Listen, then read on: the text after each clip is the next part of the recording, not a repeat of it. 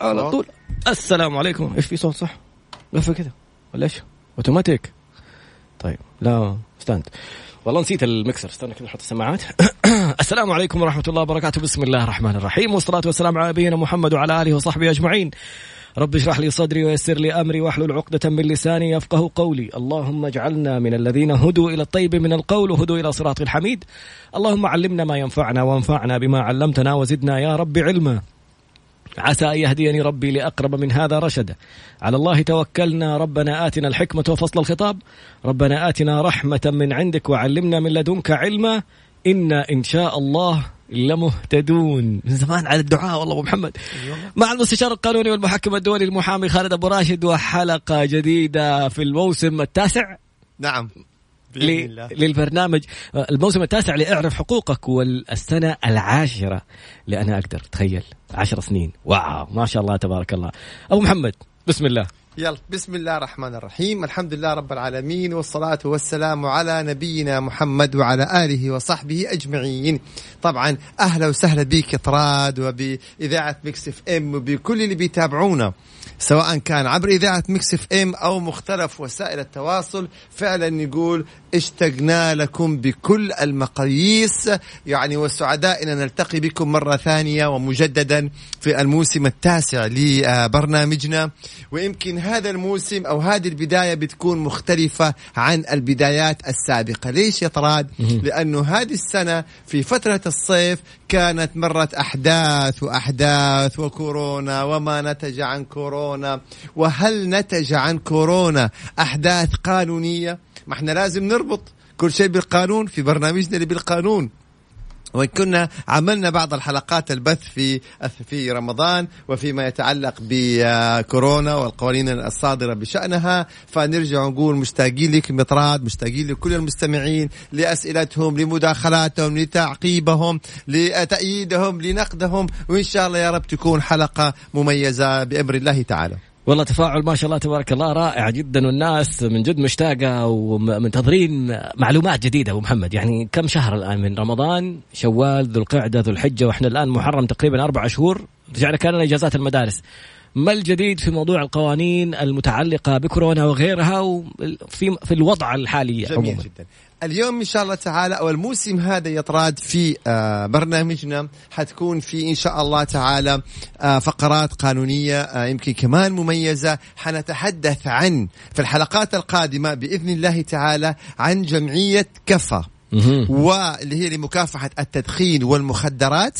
حنتحدث عن كيفية استدراج شبابنا أبناءنا وبناتنا للمخدرات. كيف استدرجوهم؟ عشان يتعاطوا هذه الآفة أو هذه المصيبة. حنتحدث عن دور كفى في كيفية علاج ومكافحة هذه المخدرات كيف أن الإنسان إذا وقع في هذه يعني المشكلة لا قدر الله كيف أنه ما ييأس وكيف ممكن يروح الجمعية وكيف تقف معاه حتى كذا. ما هي العقوبات السرية. بالنسبة للمخدرات اللي تبدأ من السجن وتنتهي إلى القتل؟ واو. وحنتحدث عنها تفصيلا. أيضا حنتحدث يطراد عن في الحلقات القادمة عن وزارة العدل وهذه النقلة النوعية الكبيرة اللي حصلت في فترة كورونا أو بسبب كورونا. حنتحدث بالتفصيل يا طراد كيف أن الإنسان ممكن يرفع قضية هو في بيته ويحضر الجلسات وهو في بيته ويصدر الحكم هو في بيته ويستأنف هو في بيته ويتأيد الحكم هو في بيته ويقدم على التنفيذ هو في بيته. وهو في بيته. يعني وانت في بيتك ترفع قضية وتكسبها وتنفذها وانت في بيتك. يعني إلى قبل أربعة أو خمسة أو سبعة أشهر هذا الأمر كان يعتبر يعني أحلام أو ضرب من الخيال. اليوم فعلا فماذا حصل في وزارة العدل؟ وإيش اللي يعني كيف إني أنا على الجوال أحضر جلسة؟ فهذه الأمور إن شاء الله تعالى حنناقشها أيضا. حتى في حال الاتفاق بين طرفين على تأجيل تعطي مهلة تأجيل عبر التنفيذ من بيتك من ال... ونفاذ الوطني الآن. حساب واحد ينف يدخلك على كل القطاعات الحكومية والخاصة اللي تحتاجها. يعني بصراحة هذيك المرة جايبين مقارنة بين السعودية وإيطاليا. يقول لك يعني إن كان جوازات واستخراج معاملات. أشياء من فضل الله إحنا في مكان آخر تماما. يكفيك إنه إحنا من أول خمسة دول في العالم استقطبت وفعلت الجيل الخامس من الإنترنت. لا فعلا. فانت بتحضر جلسة وأنت في بيتك يعني عرفت كيف يا طراد؟ فهذه إن شاء الله تعالى وطبعا حتكون في لقاءات آه، ممكن حيكونوا في أشخاص من اللي نرجع لجمعية كفا اللي أدمنوا المخدرات. مم. كيف كان حياتهم أثناء إدمانهم وكيف بعد ما من الله عز وجل عليهم بالشفاء وكيف وحيتداخلوا معانا شخصيا لكن واو. يمكن طبعا أكيد بدون ما يعني آه نعلن عن هويتهم فحتكون حلقات نوعية مميزة بأمر الله تعالى في هذا آه في هذا الموسم طيب بالنسبة لي اليوم يا طراد طبعا إحنا هذه بداية موسم حتكون إن شاء الله خفيفة ظريفة كذا. حنتحدث عن مشكلة أنا لاحظتها في مختلف وسائل التواصل الفترة السابقة وزادت حبتين وهي الفرق بين النقد وبين الاتهام. مم. وهذه المسألة يا طراد للأسف الشديد انتشرت بشكل كبير جدا ال- الشكاوى قضايا الجرائم المعلوماتية منتشرة لأن البعض ما يعرف يفرق بين الاتهام وبين النقد سواء كان في الرياضة سواء كان في أي مجال صار في اختلاف في وجهات النظر ترى أنا بقولها كثير من اللي بيصير اليوم في وسائل التواصل سواء كان في الواتس حتى في الواتس الجروبات أو في تويتر ترى دي اتهامات وسب وليس نقد. يأتيك شخص بيسب أو ينت أو يتهم أو يقذف وبعدين لما توضح له يقول لك يا أخي يعني ما ننتقد؟ من حقنا ان إحنا ننتقد. مشكلته ما بيعرف. الخطأ أو عدم التفريق بين النقد والاتهام ترى فيها سجن يطراد. فهنا نبغى نوضح نكرر المرة الثانية يمكن بس نفصل هذه الجزئيه لأنه فيها لبس. اللبس يعني لا قدر الله سجن يطراد.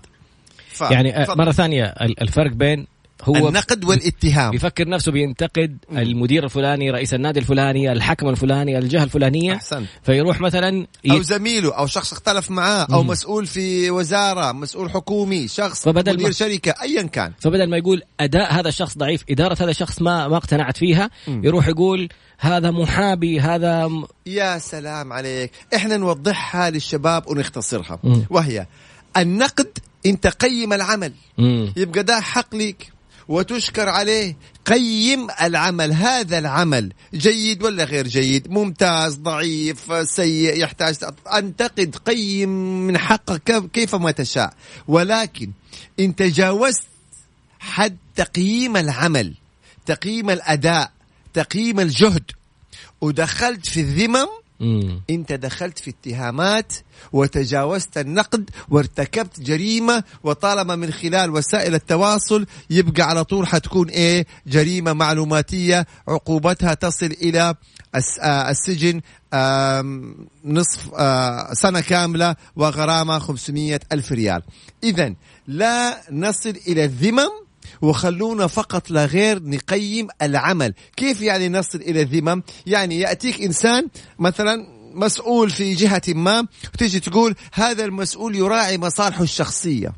زي ما تفضلت يا طراد هذا المسؤول يحابي هذا المسؤول يجامل هذا ما يمشي غير بال- بالدفع أو بالرشوة أو وبعدين تقول لي نقد. نقد إيه؟ ده انت اتهمته واتهمت بالرشوة وجريمة وإذا كان من خلال وسائل التواصل يبقى فيها آه، سنة سجن لا قدر الله بالحد الأقصى أو 500 ألف ريال بالحد الأقصى المادة الثالثة من نظام مكافحة الجرائم المعلوماتية.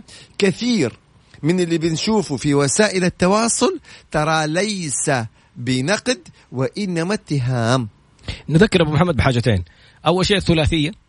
إنه مو بس ال- الاتهام ممكن يكون اتهام ممكن سب. يكون سب قذف ممكن يكون قذف القذف تشهير ما مم. حنيجي كمان عن التشهير جميل. حنيجي عن اللي بيصير بالهاشتاجات مم. هل تعلم يا طراد إذا كان هاشتاج مسيء مهم. فكل من شارك في هذا الهاشتاج بالإساءة يحق للمتضرر ما هو الهاشتاج بيكون ضد شخص ما مم. سواء رجل أو امرأة فكل من في البعض يشوفها يلا. شطارة مم. معاهم معاهم عليهم عليهم عملوا هاشتاج يسبوا فلان مع الناس إيه مع الخيل. في السب هل نعلم أن الشخص الم- المعني من الهاشتاج أو المتضرر يستطيع أن يقاضي كل من أساء إليه في الهاشتاج مهما بلغ العدد أو يستطيع أن ينتقي من حقه مم. أنا أساؤوا لي خمسين من حقي في واحد ما عجبني، أختار. خمسة مم. وأقدم فيهم شكاوى. وهذه الشكاوى يعني مسافة السكة منتهية ما فيها مجال كبير للدفاع. خلاص أنت أرسلت هذه التغريدة أو شاركت في هذا الهاشتاج بالسب أو بالإساءة إذا أنت ارتكبت جريمة معلوماتية. خلاص انتهى الموضوع. طب retweet على طول على طول كذلك ال retweet مم. أيضا البعض يقول لك أنا ما سبيت ولا آه قذفت ولا اتهمت. أنا قلت بس فلان آه سرق فلان عمل كذا فلان سوى كذا. مين أعطاك الحق؟ وحتى لو كان سواها فعلا. أحسنت وهو سواها فعلا. مم. طيب مين أعطاك أعطاك الحق؟ إنك تشهر. مم. مين أعطاك الحق؟ التشهير يجب أن يكون بموجب حكم نهائي مميز. وهذا الحكم ينص على آلية التشهير. كيف يكون التشهير؟ الدولة هي التي لها الحق. بالتشهير وفقا للأنظمة ومعايير معينة. وهذه عقوبة لوحدها أساسا. طبعا لكن تأتي لذلك الآن لو أخذنا إحنا جولة كده على ما يتم تداوله في وسائل التواصل ترى هنالك سب. وهنالك قذف. وهنالك اتهامات ويا مكثرها وهنالك تشهير. يعني أقل شيء بيكون التشهير. تعريف بسيط لكل واحدة منهم السب أي شيء من الحيوانات وتطالع اللي هي معروفة ألفاظ السب يعني. الثانية الاتهام إنك تقول إنه الشخص هذا ارتكب مخالفة أو جريمة. أو عمل كذا أو يحابي فلان أو يراعي كلها مخالفات. مصالحه، أي أو كلها اتهامات. ممتاز. الثالثة ال- العرض القذف, القذف. يعني في العرض لأني أتهمك في في عرضك في في شرفك. يدخل ضمن القذف لما تيجي تقول فلان مشي بطال. نسوانجي. خلينا نتكلم بواقعية. مم. نسوانجي إيش يعني نسوانجي؟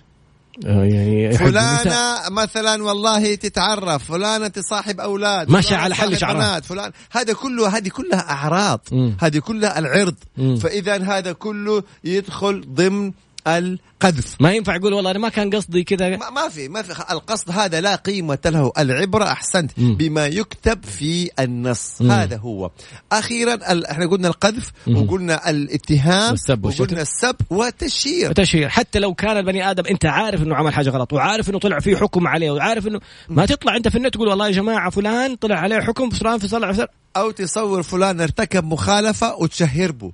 إحنا دائما بنقول صور بلغ. وبلغ مم. لا تصور وتشهر فهذه المسألة يعني أيضا متداولة بشكل كبير جدا وأيضا في الرياضة. في الرياضة يعني آه هنالك فعلا شفنا مقاطع لبعض اللاعبين. مم. شفنا. أو طبعا الجماهير يعني الله يهديهم ويهدينا جميعا. البعض يعني بيدخل في سب وفي قذف وفي تشكيك. ترى القانون ما يفرق.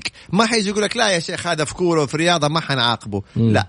الإساءة يعني جريمة معلوماتية معلوماتية يعني طبعا على حسب نوع الجريمة. في أحيان عقوبة تصل إلى سنة في عقوبة تصل إلى خمس سنوات. أنت كلاعب أو كأي إنسان لما تعمل مقطع وتسب في شخص آخر. طب هذه جريمة معلوماتية. هذه المادة السادسة. مم. إنتاج إنتاج ما من شأنه الإساءة بالآخرين. لما تعمل مقطع أنت في جوالك وتنشره هذا هو الإنتاج. هذه العقوبة تصل بالحد الأقصى إلى خمسة سنوات سجن وغرامة إلى آه، ثلاثة مليون ريال كحد أقصى. ممكن أقل من ذلك. فننتبه يا طراد. دائما بنوعي وللأسف هذه الأمور منتشرة. تعالوا الجروبات. هنالك شكاوى قدمت إلى الشرطة وقضايا في النيابة بسبب الجروبات. إيش اللي بيصير؟ وكثير أسئلة بتجينا في جروب يصير نقاش. أي نقاش إن كان في هذا القروب ال- الجروب. نعم. تمام؟ فبعدين تجد شخص يعني يبدأ إيه؟ يغلط على شخص آخر. أوريك شغلك أنت اعمل لك أسوي لك كذا أو ذاك يرد عليه. طالما في جروب. دخلنا في جريمة معلوماتية. يا لطيف. والناس اخذينها بتساهل انه يعني إيش يعني بنمزح. أنت بتمزح هو زعل أخذ هذه وراح بلغ عليك. رحت فيها على طول مم. وبعدين المشكلة حتى تجد مثلا في تويتر مم. تلاقي ولما تروح تشتكيه يوسط الدنيا كلها عشان إيه تتنازل عنه مع إنه يبقى الحق العام فارجوك أه، استنى هذه معلومة مهمة أي. يعني حتى لو أنا غلطت عليك وبعدين جيت أي. أوسط حسين عشان يتوسط لي عندك عشان. تسامحني طيب برضو أنا في- نزلت لك في الحق الخاص الله. لكن كل اللي نتكلم عنه نظام مكافحة الجرائم المعلوماتية هذا كله بالكامل آه حق عام يعني حتى لو سامحتني الحكومة لا زال ممكن تعاقبني. طبعا. طبعا الله. هذا الحق العام. مم. أيضا البعض انتبهوا في تويتر. أنا بلاحظ بعض الحسابات. أنا غير مسؤول عن التغريدة. التغريدة مسؤول عنها صاحبها. ما أنا غير مسؤول عما تفهمه. أنا مسؤول عما من فين انت بتجيب المصطلحات دي؟ تفهمه هو مكتوبه ما تكتب أي كلمة أنت. بتكتبها مسؤول عنها. استنى استنى الجميله يقول لك ال retweet لا يعني الموافقة. اي لا أي يعني واحد يسب لا سمح الله الوطن ولا الدولة ولا تعمل الدين. واعمل له retweet وأكتب retweet لا يعني الموافقة. أمال يعني إيه مثلا؟ اشرحوا لي الريتويت امال يعني إيه لما لا, لا يعني الموافقة تعال أنا أقول لك. في السجن. والنظام يعاقب ويجرب وهذا يقول لا يعني أنا مسؤول عما تفهمه ما تكتبه أي كلمة تكتبها أنت مسؤول عنها فأنتبهوا يعني مؤلم جدا لما دائما إحنا بنقول زمان كان تجنب دخول السجن سهل مم. يعني الجرائم التقليدية كانت سرقة رشوة اعتداء بالضرب هذه الأمور واضحة للجميع أنه خلاص اللي ارتكبها آه، سجن. السجن. الآن لا. الآن الجوال في يدك. وأنت يا إما عندك حساب في تويتر يا إنستغرام يا قل لي يا طلعت حسابات كثيرة أنا ما سناب. شات. سناب شات مش عارف إيه الجروبات. إلا ما أنت تستخدم شيء من هذه الأمور. فانتبه مؤلم جدا أن يحكم على الإنسان بالسجن على تغريدة. تخيل انت لما تروح السجن انت ليش دخلت السجن والله سارق؟ والله آه، ضارب آه، مخدرات. مغتصب، مخدرات. وانت؟ ريتويت. ريتويت. يعني والسجن له تبعات. تكلمنا عنها دائما سواء كان اجتماعية سواء كان يعني فصل من وظيفة سواء كان عدم وظيفة في عدم العمل في وظيفة حكومية لمدة محددة. يعني لا قدر الله على تغريدة. يا لطيف. أو على نوفل يعني- يقول كل كلمة محسوبة عليك. بعد قليل نتابع ونشوف إيش الأشياء. أسئلتكم. أيوه دائما عندك سؤال أعطينا على الواتساب. فيما يتعلق بالقوانين. قضايا أحوال شخصية قضايا تجارية عقارية الإرث يعني كل ما يتعلق في حدود القانون. أهلا وسهلا بأسئلة الجميع. على الواتساب صفر خمسة أربعة ثمانية وثمانين أحداش سبعمية. صفر خمسة أربعة ثمانية ثمانية واحد واحد سبعة صفر صفر. أو على تويتر اكتب خالد أبو راشد على إنستغرام وتويتر طراد باسنبل طراد underscore B. ونلقاك بعد قليل. عدنا مرة أخرى وما شاء الله تبارك الله يعني متابعات رائعة وتعليقات جميلة جدا من أجمل التعليقات اللي وصلت. يقولوا لكم دائما انتبهوا من القروب على قول خالد أبو راشد. إيه. والنقطة الثانية بدأنا. أنا بس بقول تعليقات الناس. طيب. ولا أحد الأشخاص بيقترح بيقول أبو محمد آه، ألف كتب. فيعني قصده بعدين إن قرأت بطريقة صحيحة تعدلت من أبو محمد بعد ما قرأها ألف كتب. قال ألف كتب فبيقول لهم إنه ال- ال- الأنظمة تتجدد. الأنظمة تتجدد القوانين تتجدد. فعشان كذا يمكن صعب مسألة الآن التأليف الكتب بالناحية الورقية. كل يومين إحنا قوانين بتتعدل بتتجدد. فيعني بنتابعها أول بأول. ألف أهلا وسهلا بك محمد. تفضل طيب سيدي. نبدأ الأسئلة. طيب ماشي يا تراد. نبدأ. أول سؤال كان بيقولوا عن العنصرية وهذه نعم موجودة. للأسف الشديد. وخلونا نتفق أن الشريعة الإسلامية تعاقب على العنصرية مم. وقوانيننا تعاقب على العنصرية وخلونا ننتبه منها يا شباب العنصرية لما بنشوف بعض الحوارات إذا تكلمت في آه، نسبه أو مثلا في آه، جنسيته. أو في مذهبه أو في لونه وبشرته عرقه. هذه كلها عنصرية. مم. وإذا ما تقدم الشخص الآخر بشكوى ضدك ترى أنت معاقب معاقب. السؤال هل حتعاقب وفق نظام مكافحة الجرائم المعلوماتية؟ إذا كانت هذه العنصرية من خلال وسائل التواصل أو تعاقب بالتعزير شرعا؟ إذا كانت هذه العنصرية ليست من خلال وسائل التواصل. يعني في مجلس في شارع في كلام في من هذا القبيل. فالعنصرية مجرمه ومعاقبة. ولا أوكي الواحد البعض يقول طب يا أخي التحرش في نظام. آه الجرائم المعلوماتية في نظام. إلى الآن ما في نظام يعاقب العنصرية. شرع الله عز وجل التعزير. التعزير شرعا يعاقب العنصرية. وإن كانت من خلال وسائل التواصل حتكون طبعا جريمة معلوماتية. إيش يعني تعزير؟ التعزير. طبعا هذه العقوبات اللي الله عز وجل فوض فيها ولاة الأمر بتشريع العقوبات. إحنا عندنا حدود وعندنا تعزير. الحدود هي العقوبات التي وردت نصا في القرآن الكريم. القتل قصاصا من القاتل. يبقى هذا حد من حدود الله. جل. الرجم للزاني هذا حد من حدود الله. المسكر هذا حد من حدود الله. العقوبات التي تم النص عليها في القرآن الكريم هذه هي الحدود. وأما ما عدا ذلك فوض الله عز وجل ولي الأمر بتشريع العقوبات طبعا وفق ما يكون في مصلحة للمسلمين. يبقى العقوبات التي لم ترد نصا في القرآن الكريم هذه هي التعزير. ومن ضمنها طبعا حيكون إيش؟ العنصرية. فهذه بالنسبة للعنصرية فهي مجرمة انتبه يا شباب. هنا أيضا من ضمن الأسئلة بيقول السب بدون قذف. هل عليه عقوبة؟ ما هو السب لوحده جريمة. والقذف جريمة. وإن كان سب وقذف يعني جريمتين. يعني سب بدون قذف يعني جريمة.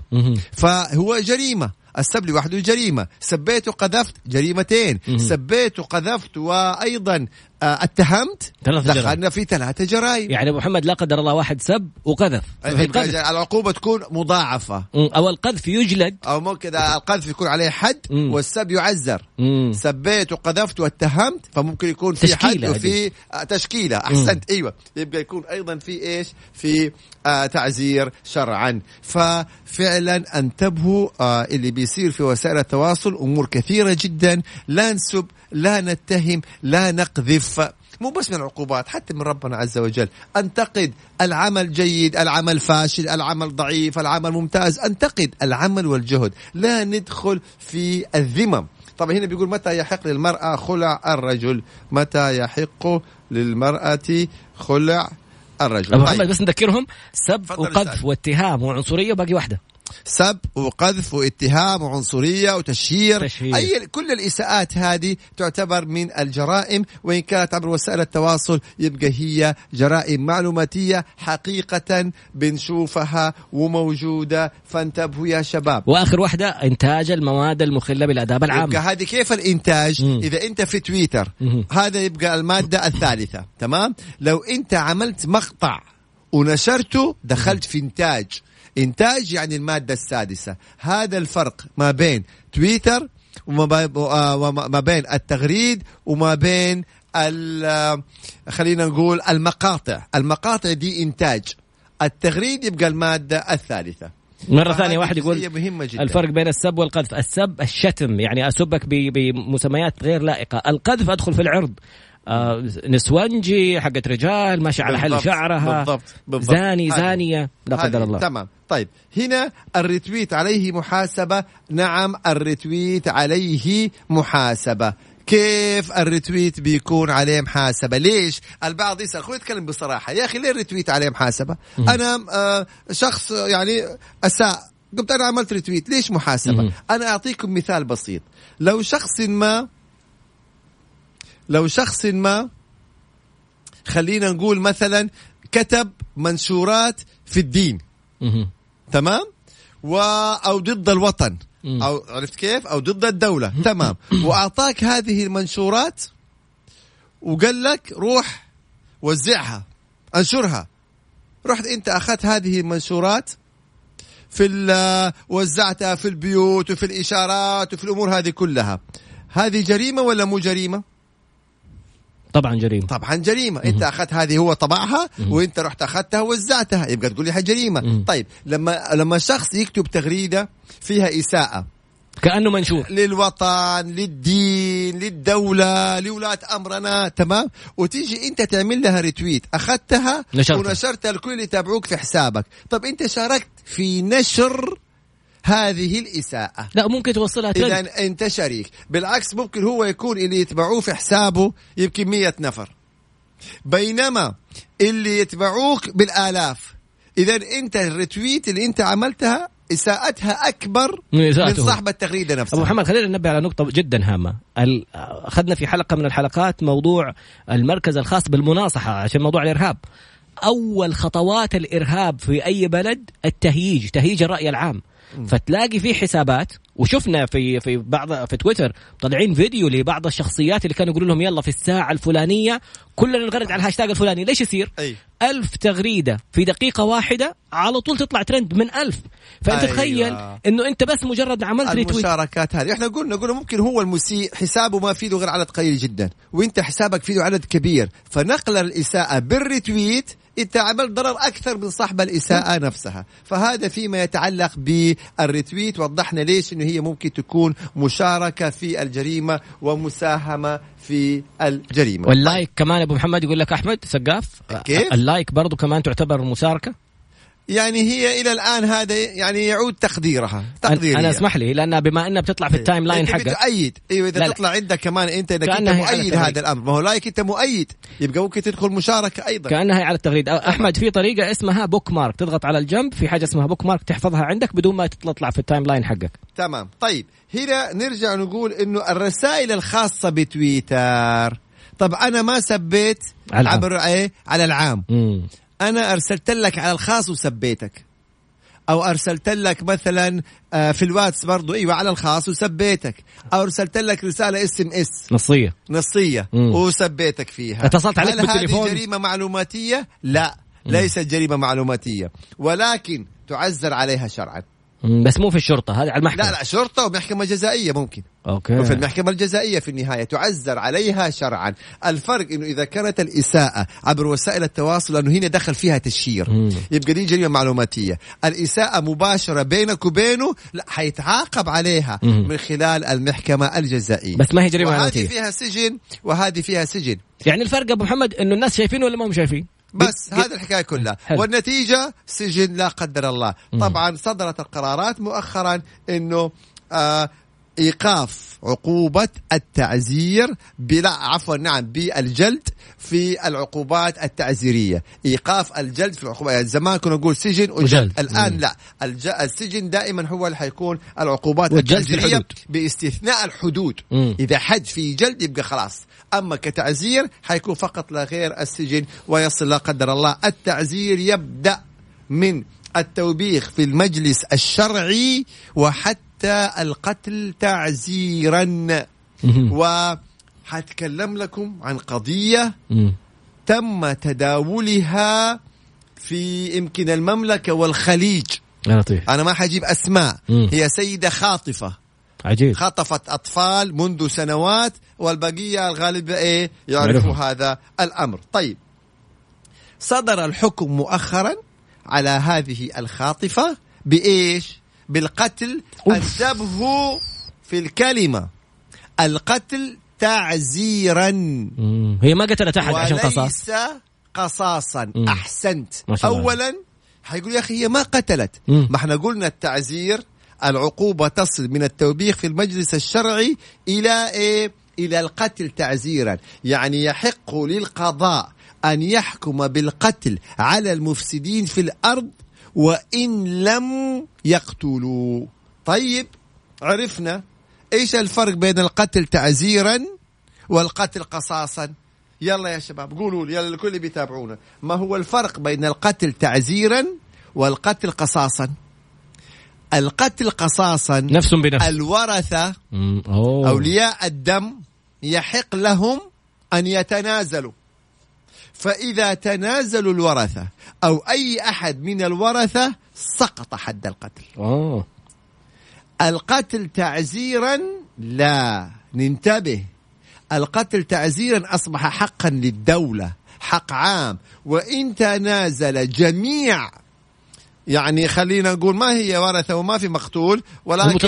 جميع المتضررين في الحق الخاص أو جميع أصحاب الحق الخاص يبقى القتل تعزيرا حقا للدولة فيحق لها التطبيق وتنفيذه وإن تنازل جميع أصحاب الحق الخاص شوفوا كيف شريعتنا يعني كيف القتل تعزيرا؟ القتل قصاصا. متى يحكم بالتعزير بالقتل؟ متى قصاصا؟ يعني اليوم الدولة لما أصدرت القانون طبعا من سنوات مهرب المخدرات إلى المملكة يقتل. طب تعذيرا هذا ما قتل.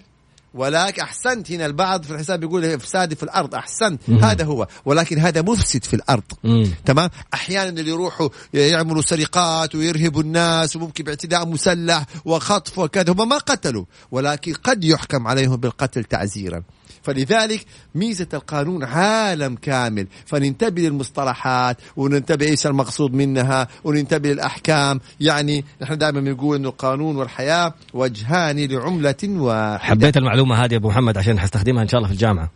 أيوه هذه اللي هي القتل والتعزير والقصاص والحد بما اني بما اني. بما إني صرت طالب قانون يعني. ما انت انت انت دكتوراه في القانون يا حبيبي انت،. لا. انت تسع سنوات قانون يا أستاذ طراد تسع سنوات رجع قانون بكالوريوس. في القانون. يعني إحنا عندنا أربع سنوات. وبعدين ثلاث سنوات مثلا لو أخذت الماجستير كذا يكونوا عندك كم؟ سبع سنوات وإحنا الآن الموسم التاسع أنت على وشك الدكتوراه يعني. على وشك الدكتوراه الفخرية والله مجموعة كبيرة من الأسئلة حناخذها إن شاء الله. بعد نعم. قليل بإذن و- الله و- ويعني بعد قليل متى يحق للزوجة خلع الزوج؟ لما يسوي هذا السؤال بعد قليل. يعني. نعم سؤال جميل ونرجع مرة ثانية للأسئلة والتذكير ال- ما شاء الله شباب والصبايا جالسين يعني يحطوا رقم آه، البرنامج الخاص بالواتساب صفر خمسة أربعة ثمانية وثمانين واحد واحد سبعمية صفر خمسة أربعة ثمانية وثمانين أحد عشر سبعمية. وعودة إلى برنامج اعرف حقوقك في موسمه التاسع والعودة الجميلة الممتعة بصراحة وال- والأسئلة اللي بتوعينا إحنا شخصيا يعني في أشياء قد ما تفكر نفسك عرفت كل شيء في القانون ترجع. لبحر القانون المحامي هل شهادة العسكري. أقوى من المدني؟ ابى أضبطك دحين أقول مع بحر القانون بتمدح أيوه. كمل كمل يا. مع بحر القانون المستشار القانوني المحكم الدولي خالد أبو راشد تفضل يا محمد جاوب شهادة كيف هل إيش؟ شهادة العسكري أقوى من المدني؟ لا طبعا كلهم شهود في النهاية طيب. هو هنا إيش يقصد السائل؟ هنا نفرق بين الشهادة وبين محضر الضبط أوكي محاضر الضبط طبعا لها الثبوت ولها الحجية بمعنى إذا كان في نقطة تفتيش وكان هذا الشخص مخالف ارتكب مخالفة ما فقاموا أفراد الأمن أو رجال الأمن القائمين في هذه النقطة بعمل محضر ضبط إنه الساعة الفلانية ثبت لدينا وجود كذا وجود مادة مخدرة وجود مش عارف إيه في السيارة. هذا المحضر له الحجية القوية الملزمة التي يؤخذ بها ما لم يثبت ونحط تحت كلمة يثبت عشر خطوط. ما لم يثبت خلافه. فهنا الفرق هي مسألة مو مسألة شهادة لا مسألة إذا محضر ضبط من رجال الضبط ال- التابعين الجهة الأمنية الرسمية يبقى هذا ملزم. أما الشهادة في المحكمة في القضايا الخاصة لا هذا يعني ما لها علاقة. طبعا الشهادة لها شروط. يقول لك هذا فيما يتعلق سؤال. إيه بهذه الجزئية. هل الحجية هي الحجة يعني؟ آه لا إحنا هنا نتكلم زمان.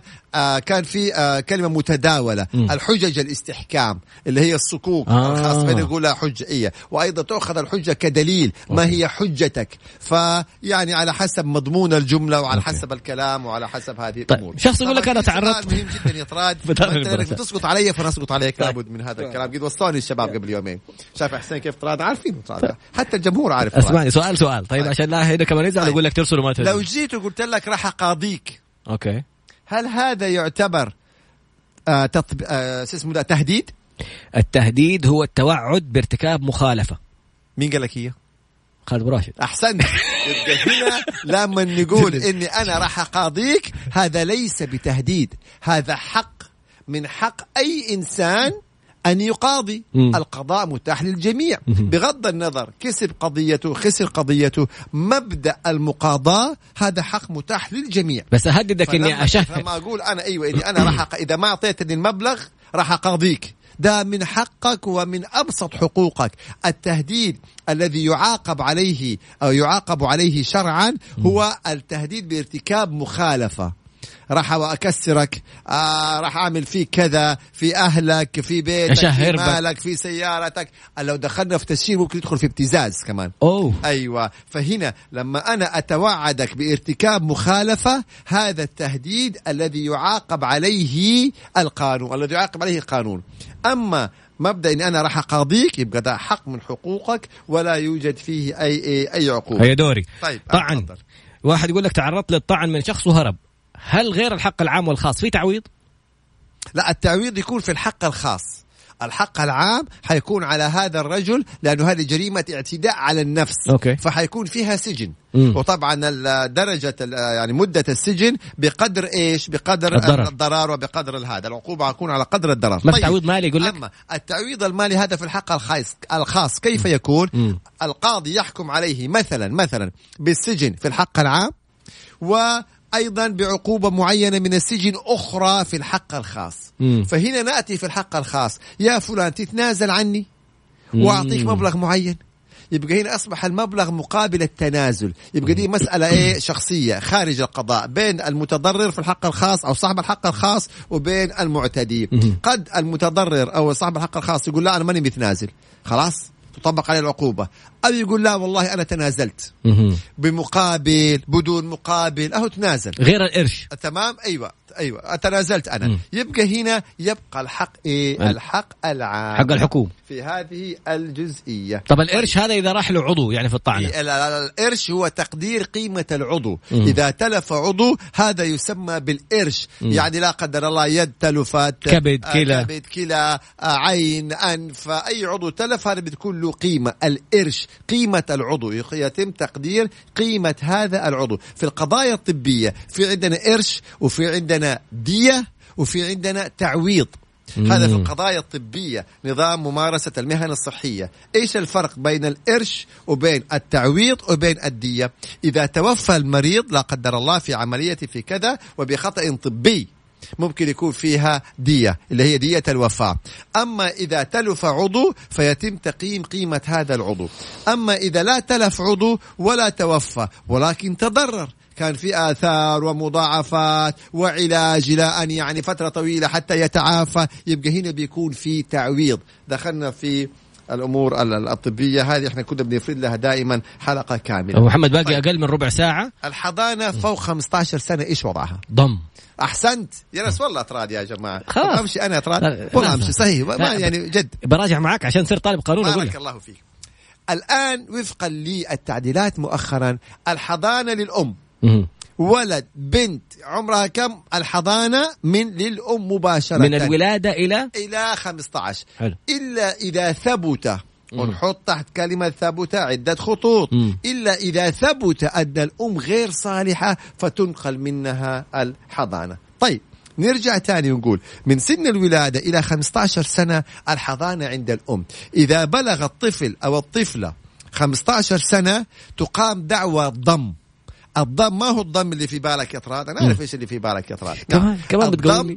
هو انه تقام دعوى ضم بحيث إنه يخيروا. هل يكملوا حضانة مثلا مع والدتهم أو إلى والدهم يخيروا في سن ال 15 بعد 18 خلاص بالغين ولا حضانة لهم. جميل. سؤال مهم يقول لك هل تقبل شهادة الأعمى في الأشياء سمعيه حضورية؟ يعني ما شفت بس أنا سامع صوت حسين سامع صوت خالد. أقول والله خالد قال أيوة كذا هذا يعود نعم يعود لتقدير القاضي. مم. إذا إذا الرجل يع- إذا هذا الشخص كفيف البصر يعني يعلم الصوت ويفرق الصوت ويعلم أن الصوت فلان وشهد أنه سمع فلان وهو يتحدث فهذا اذا يعود يعني إلى القاضي. طيب هنا متى يحق للزوجة خلع الزوج؟ يعني متى ما صار هنالك خلاف؟ فالخلع يكون برضا الطرفين. يعني إذا جات قالت له إيش رأيك مثلا؟ يعني أنا أخالعك مقابل مثلا أرجع لك المهر مقابل مثلا بيت سيارة فلوس ذهب أي شيء من هذه الأمور. باتفاق الطرفين هذا هو الخلع. مم. أما إذا لم يكن باتفاق الطرفين وإنما راحت رفعت قضية في المحكمة فهذا يكون فسخ عقد النكاح. وهذا يفسخ إحنا دائما. نتحدث ونقول ما هو الفرق يا طراد وكل المستمعين بين الطلاق والخلع وفسخ عقد النكاح؟ سيبني أذاكر. الطلاق بكلمة من الرجل. أحسنت. أنت طالق مع السلامه ال- الخلع بعوض بالتوافق بين الاثنين. برضا الطرفين. برضا الطرفين. والثالث فسخ عقد النكاح هذا إذا بحكم من القضاء. من القضاء. البعض يقول اذا رحت إلى القاضي القاضي طلقني هو القاضي زوجك؟ غلط. ما هو المصطلح القاضي فسخ عقد النكاح وبدون ما ترجع مهر بدون شيء هذا لا يعتمد مم. يعتمد هنا طيب هذه في حالات إيش أبو محمد؟ هذا طبعا إذا ثبت أن الزوجه لا تريد الزوج لأسباب تعود للزوجة. يعني الزوج ما له ذنب فيحكم القاضي بفسخ عقد النكاح وإلزامها بإعادة المهر أوكي. أما إذا ثبت للقضاء أنه ال- الزوج هو المتسبب هو اللي مخطئ فعلا هو اللي متضرر ضربها، بفسخ. عقد النكاح وبدون إعادة المهر طيب؟ طبعا إيش الفرق بين الخلع وبين الطلاق؟ الخلع والطلاق الخلع ما في قلنا انه رجعه الطلاق بكلمة من الرجل والخلع بيكون إيه بمقابل أيوة. بعوض طيب الطلاق إيش الفرق؟ الطلاق في الطلقة الأولى ولا الثانية في رجعة في عدة أستاذ كبير كيف محمد يرجعها بدون حتى موافقتها أي. يبلغها. إنه هو رجعها مم. لكن لو كان في خلع وبمبلغ من المال مم. لا يحق له إلا بعقد جديد مم. ومهر جديد إذا كان طلقة أولى أو ثانية مم. ثالثة خلاص قضي الأمر جميل. نعم. طيب وح... الشملاني يقول إنه والده توفى وعنده أراضي كثيرة وعنده منح كثيرة لكن للأسف ما هم لاقين الصكوك وما كان في صكوك إلكترونية وفي أماكن ما هم عارفينها. فيقول كيف إمكانية إثباتها؟ يقول راحوا لمحامين قالوا له نبغى 20% عشان يعني إحنا ما ندخل إنما هو الآن يتحدث عن البحث عن الصكوك المفقودة مم. هنا إذا قدم خطاب إلى كتابة عدل اليوم بفضل الله عز وجل التقنية موجودة مم. بالاسم فقط لا غير يطلعوا لك جميع الصكوك اللي باسمك أما إذا كان يتحدث عن صكوك قديمة مم. يبقى يبحث يعني يتابع من خلال الجهات الحكومية يطلب من الأرشيف البحث يعني إجراءات هي في النهاية إجراءات. وعندي خبر جديد الآن سمعته قبل ما أطلع البرنامج مباشرة من أحد موظفي البلدية. مم. أول كانت المشكلة الناس إثبات الحقوق واثبات الصكوك والوثائق وما الوثائق؟ أي أحد عنده أرض ما عليها صك يتقدم للجنة اسمها اللجنة العقارية الظاهر ونسيت اسمها. فيوم خمسة خمسة حتبدأ هذه اللجنة من تاريخ خمسة خمسة لمدة سنة. أي أحد ما عنده صك على الأرض ويبغى يقدم عليها إحكام عشان يأخذ عليها الصك وما أثبت حتروح عليه ترجع تصير ملك للدولة هنا بيقول إذا إذا الولد توفى هل لامه إرث؟ نعم الأم لها نصيب من الإرث الثمن. والأب له نصيب من الإرث السدس بارك الله؟ فيك أنا كنت عارف بس تمام؟ أختبرك. إيه. انت تحمست كثير في القانون الله يهديك. تمام طيب آه فين إحنا قلنا الرسائل الخاصة جاوبنا عليها طيب تفضل يا طراد تفضل أنا قررت الانفصال عن زوجي وعندي بنت عمرها أربع سنوات هل وهو يعنفني جسديا وعندي صورة للضرر الجسدي اللي تعرضت له هل ينفعني في موضوع الطلاق والحضانة أيوه نعم ومتى طبعاً. تختار إيه؟ تختار البنت بأي عمر بعد الطلاق إذا بلغت 15 سنة ممتاز. ورفع الأب. دعوى ضم تخير الابن. يقولوا تبت- هي تختار تبي تروح عند ماما ولا بابا بالضبط. صح. هذا إذا بلغت ال 15 سنة. حلو. بس ورفع دعوى الضم. الآن هي عند والدتها. لا لا لسه ما طلقوا تقول لك أبغى أطلق ترفع دعوى فسخ عقد نكاح. فإذا حكم بفسخ عقد النكاح يحكم بالحضانة وبالنفقة. طب- إذا كانت الحضانة لديها. ال- ال- سوء التعامل والضرب والخنق وهذه العلامات هل تساعد في إنه ما ترجع المهر يصير ما في عوض؟ إذا ثبت للقضاء نعم أنه تعنيف منها منه بالأصح. فطبعا طبعا ممكن ما يكون في إعادة مهر. أيضا لو يعني إحنا ما نبغى نحرض إحنا نسعى في الخير. لكن هذه حقوق. لو لو الزوج ضرب الزوجة وأثار وتقدمت بالشكوى إلى الشرطة فسوف يتم استدعاء الزوج وسوف يعاقب. مباشرة. الاعتداء على الجسد مرفوض مهما كانت الاعتداء على النفس مهما كانت صلة القرابة. والشيء بالشيء يذكر. ومؤخرا حتى تم تداول في وسائل التواصل. التجسس على الجوالات. ذكرناها مرة واثنين وثلاثة. لا يوجد فرق بين زوج وزوجة. أي واحد فيهم يتجسس على جوال الثاني جريمة معلوماتية. سامع يلي في بالي؟ زوج زوجة جريمة معلوماتية. لا أحد يتجسس على جوال الثاني. يقول طيب كيف؟ أبو علي أط- تعالي. هذه زوجي يقول تعالي دي رقم السري خليني إيه؟ أشوف. آه، برضاه أهلا هذه ما فيها جريمة. مم. أو الزوج قال للزوجه قال هاتي رقم السري يبغى اشيك هذه ما فيها جريمة. بموافقتها الرقم السري تابع. ولكن إذا دخلوا على بعض بدون ده ما يدري ما في برامج تجسس مم. جريمة معلوماتية من غير نقاش. أبو محمد بس تذكيرا بموضوع الضرب. أيوه. إحنا مو- في الخير بس. اي مو- جزاك الله خير. مو بس للزوج. زوج أب أخ أي أحد. النظام لم يفرق. يعتدي على أي أحد بس بنقول لزوجاته نقول للبنات والأبناء ولاي أحد. أي ضرب يوصل ل- لتشوهات وعلامات في الجسد نعم. على الشرطة مباشرة. نعم. ت- عندك نظام الحماية من الإيذاء. إيه بس تقدموا ثلاث خطوات. تفضل تروح للشرطة تاخذ خطاب تحويل للمستشفى. تروح للمستشفى تسوي تقرير بالأذى بالإصابات اللي موجودة ترجع فيه للشرطة. الشرطة اجبارا حيطلع معاك شرطي أمر قبضه على طول ياخذ هذا الشخص ويتحط في التوقيف ويتعرض على النيابة والموضوع مو لعب ففي ناس كثير يقول لك خايفين ومحاكم خايف ولا تموت ولا تتشوه لا قدر الله تجيك هنا يقول سعودية متزوجة من أجنبي في حال وفاتها هل يحق لولدها أو بنتها ورث المنزل طبعا هنا ممكن يكون شخص أجنبي مم. وورث مثلا زي ما تفضل أم سعودية مم. وتملك بيت توفت الأم مهم. الأولاد الأجانب اللي هم غير سعوديين إيه. طب هم أصلا ورثوا نعم هذا حقهم نعم ولكن يتم بيعه وياخذوا قيمة. عشان قانونا ما يسمح لهم نعم. تملك ال... طيب أبو محمد سؤال ثاني يقول لك أنا موظف في شركة والشركة بتجبرني أجي في إجازتي يقول لك خذ overtime ما أبغى أخذ overtime أبغى إجازتي. بالضبط. من حقك الشيء هذا نعم.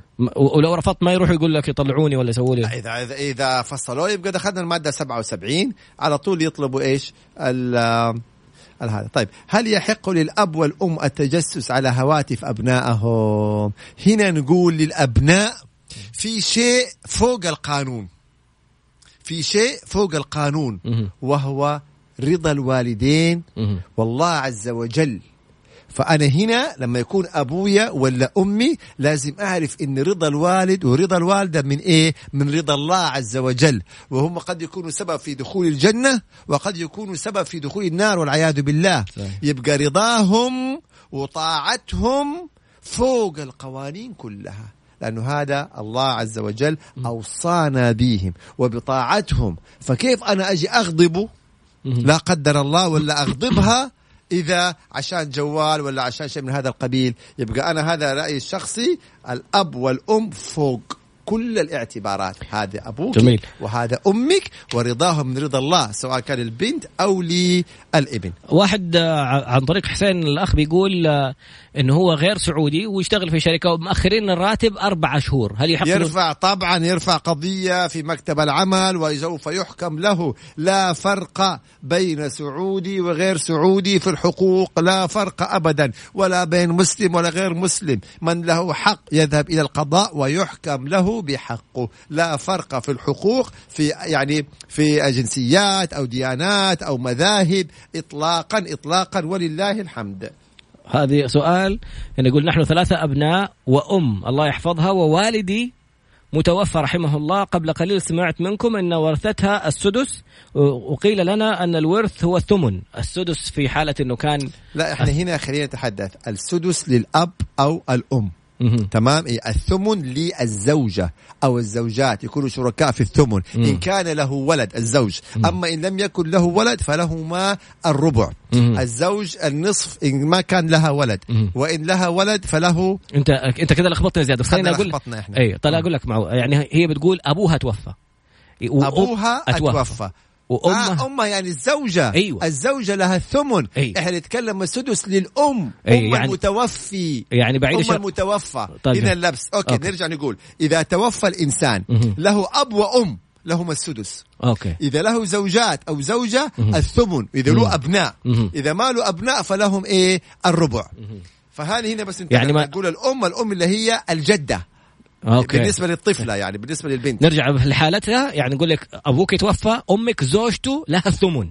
زوجته. آه زوجته أي. لها الثمن. حلو. أيوه. بس لا قدر الله والأولاد والبنات الذكر مثل حظ الأنثيين. هذا هذا الموضوع آخر. يعني لا قدر الله لو أحد الأبناء توفى الأم لها من الإبن لها السدس. بس اللي بعده. النصب والاحتيال تتقدم بشكوى إلى الشرطة ثم هذا النصاب يحال إلى النيابة العامة ثم يحال إلى المحكمة الجزائية. طبعا تحدثنا في حلقة سابقة ونتحدث مرة أخرى يا طراد. مسألة إنه تيجي شركة وتقول لك حطوا المبلغ في حساب فلان وإحنا نشغل لكم فلوسكم في الأسهم نشغل لكم فلوسكم في البورصة.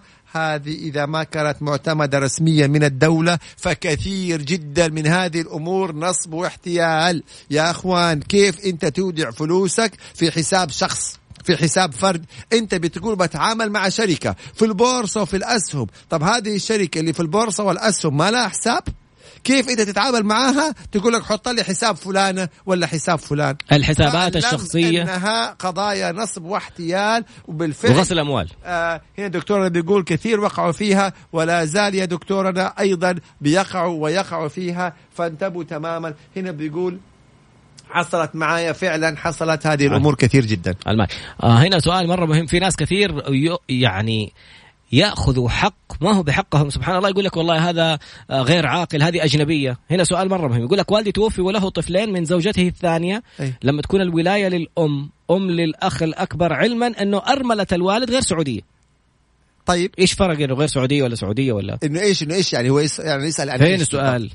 إرث يعني ولا إيش؟ إرث إيوه. الإرث كل يأخذ نصيبه. ما له دخل. اللهم الفرق بين السعودي وغير السعودي انه السعودي ما يتملك. فإن جاء نصيبه يتم البيع ويأخذ نصيبه بالكامل. جميل. بس هذه المسألة كلها. كل واحد يأخذ حقه. رجل عنده خمسة بنات هل يحق له إنه يوزع ال- ال- الشقق في العمارة حقته على أسماء بناته؟ أيوه. هنا نفرق بين الوصية وبين إنك تهب في حياتك. الوصية عندنا حديثين للرسول صلى الله, عليه وسلم. لا وصية لوارث. ما يحق للإنسان أن يوصي بأي شيء لورثته اثنين حديث الرسول صلى الله عليه وسلم الثلث والثلث كثير. يعني ما يوصي بأكثر من ثلث ماله. لغير الورثة. لغير الورثة. أبى أتصدق طيب. بعمل خير. أيوه لغير الورثة. طيب. أما في حياتك فأنت حر. تتصرف في مال في مالك يعني كيفما تشاء. تهب تتبرع توزع تهدي. هذا أمر إيه؟ شأنك. طب بس سؤال الوقت انتهى بس السؤال يقول لك أنا صاحبي استلف مني مبلغ فصورته فيديو بدون ما يدري بس عشان أثبت حقي ما ما بيننا ورق ولا بيننا شيء هل له؟ يفترض إنه يكون الإثبات بالكتابة بالشيكات تحويل. بالحوالات البنكية بشهادات الشهود يعني هكذا يكون الإثبات مساله الفيديو على يعود تقديرا للقضاء وهذا المقطع يعني سبحانك. اللهم وبحمدك أشهد أن لا إله إلا أنت أستغفرك وأتوب إليك استمتعت جدا في أسئلة جدا كثيرة اسفين اللي ما لحقنا نقرأ أسئلتهم نقابلكم الخميس القادم بإذن الله في أمان الله. شكرا يا طراد وشكرا لكل اللي يتابعونا واستمعونا ونلقاكم الخميس القادم. يبقى في حلقات لكل حلقة موضوع وعلى بركة الله يا رب. وفقك الله. السلام عليكم. شكرا.